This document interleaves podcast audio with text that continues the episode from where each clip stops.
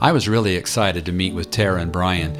They tried unsuccessfully for five years to have a child and were finally able to get pregnant through in vitro fertilization. They did not have prenatal genetic testing done. They were grateful to have a baby. They were confident all would be well. They found out that baby Indy had Down syndrome when she was born, which of course was a surprise. Indy is now 10 months old and I appreciated Tara and Brian's honesty and positivity as they talked about her life. And they were right all along. All would be well. So, Tara, when did you find out that your daughter had issues? Uh, about an hour after she was born. So, you did not know beforehand? No, nope. So, we had done in vitro fertilization to get Indy.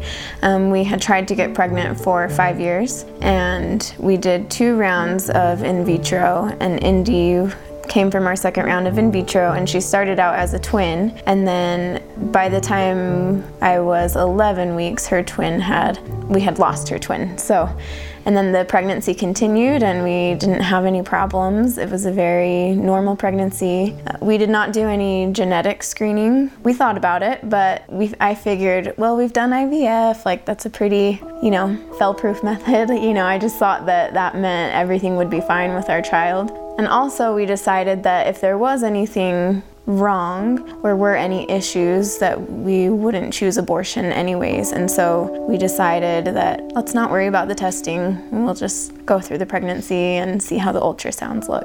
Okay, so so Brian, what were your thoughts when you uh, found out that you had a, a child with Down syndrome? Uh, I don't know, a little scared. I think I think the unknown was the hard part for me. You know, I wasn't around a lot of families that had babies with Down syndrome or kids with Down syndrome. I didn't grow up, you know, in neighborhoods with a lot of of, of any sort of physical or mental conditions like that. So uh, I just didn't know what to expect. You know, I think you have this vision of what your life's going to be like and what your baby's going to be like and and how everything plays out. And and when you get a diagnosis like that, you start to question everything. You know is, is it going to be like that? Is it going to be something different? How is this going to change? So I think it was just a, a bit surprised and, and stunned, but, but overall, I mean, it was it was just it was just news that you had to kind of swallow and figure out. Sure. So Tara, um, what were some of your thoughts when you, an hour after you gave birth, had this child that was a surprise uh, mm-hmm. child with, with with Down syndrome? Uh, I took it a little harder than Brian. I had a really hard time. I I kind of felt cheated a little bit. Like we had waited so long for this baby and we'd worked so hard to get this baby. And my thought was like, eh, we got a broken baby, you know, and I feel bad to even say that now. Um, because that's definitely not the case. But those were the thoughts that I had. It was it was really hard. It was really scary, and I worked as an ER nurse at Primary Children's Hospital, and so I had taken care of children with Down syndrome, and I was scared just because of what I had seen a lot of the heart conditions and the different things that I'd seen in the hospital. So I was really scared and just thought that our new life was going to be was going to revolve around doctors and hospital visits and sickness and surgeries and scary things. So So tell me what have been some of the hardest things then about caring for for Indy?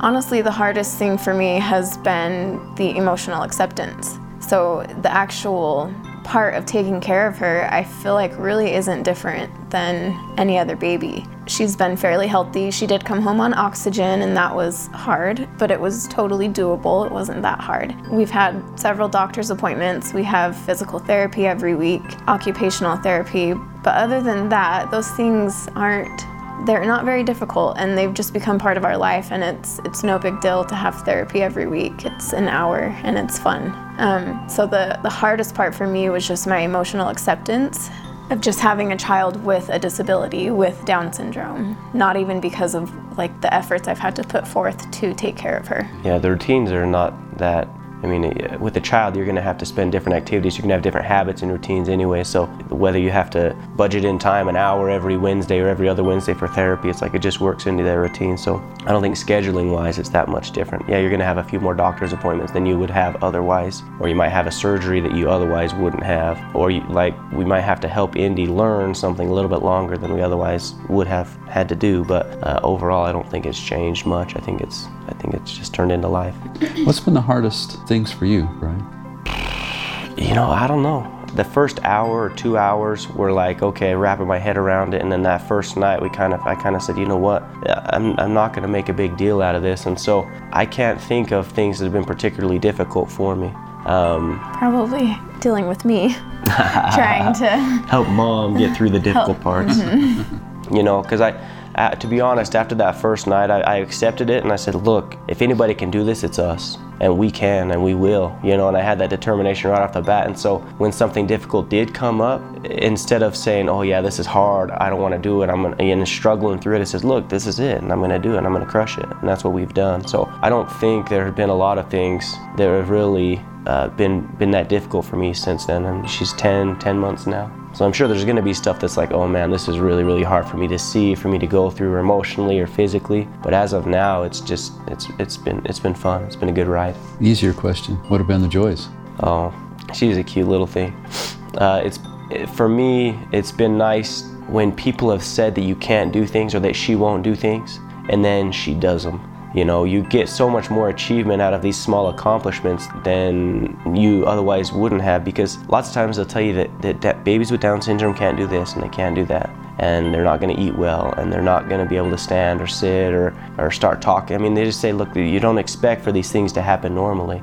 And so Tara here, she's been excellent with working with Indy and giving her every opportunity and training to do that. So when Indy does achieve something like that, it's like a success. It's like proving the world wrong. That that to me is joy saying, look, we're doing this. You know, that's been my favorite part of the whole process. Indy's doing it. So what are what are your joys? Oh, she's incredible. Like every time I look at her, I just I can't even handle the amount of love I have for her because she's just she is pure joy. And and like Brian said, every achievement is so rewarding because we we work harder for it, but also it's almost like in the beginning we didn't expect it. You know, they tell you all these things like you know um, breastfeeding was so important to me, and they they told me that oh well, babies with Down syndrome typically don't eat well. You might not be able to breastfeed. If you do, it might be really hard. And and so that's just an example of something where our expectations were set so low, I guess, because of what people t- told us to expect, and then what Indy did was totally different. And she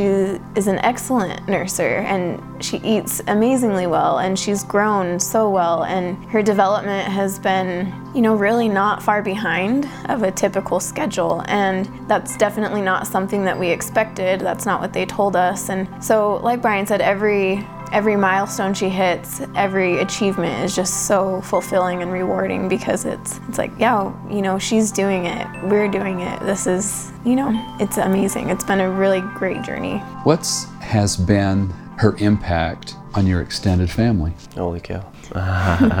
Go ahead, Brian. That to me is the most amazing part that makes it seem like this is so meant to be. That uh, that Down syndrome could turn into something so awesome when it has a stigma of not being great. We've had some really cool experiences with our immediate families and our extended families and even other people where you can tell just by being around her, they're changed people. They think differently, they act differently. I think Indy wants our family to be better people. I think she allows them to have a higher vision of what we're all doing in life, you know, and and and if that means that they make better decisions for their own lives or if they make different decisions on the relationships they have with each other and with other people, I just think there are so many ways that that she's been able to impact by just existing, by just being around and people knowing, look, this is a part of our family, you know. Do you have anything to add to that, Tara? Yeah, I, I would just say that in the you know the short 10 months of her life, it's been incredible to see what's happened with our families. And when she was a week old, we she actually got a blessing in the hospital and it said in her blessing that she would create bonds in our family that otherwise couldn't exist just by being here and it's been incredible to see that happen i mean just from the very beginning when she was already just a week old the the bonds that um, started to form in our families and the, the issues that were present in both sides of our families have seemed to just dissolve and they don't seem present anymore there's just it doesn't seem like there's any contention it's just love and that's what she's done for our families it's That's great. yeah I appreciate that. yeah If I were to come to you and say, you know what, I've, I've had this diagnosis of a, of a child with Down syndrome, either in utero or shortly thereafter, so I'm new to this whole experience. Tara, what, what advice would you give me? Um, I would just say that your life is about to change for the better. I don't I don't know how else to put it. It's just it's from the very, you know, the very beginning I thought this is the worst thing that's ever happened to me, not Indy, but just Down syndrome. You know, that was my initial thought. I was devastated and now I truly and honestly feel that this is the best thing that's ever happened to me. It's changed my heart. It's made me such a better person and so much more compassionate and loving and humble.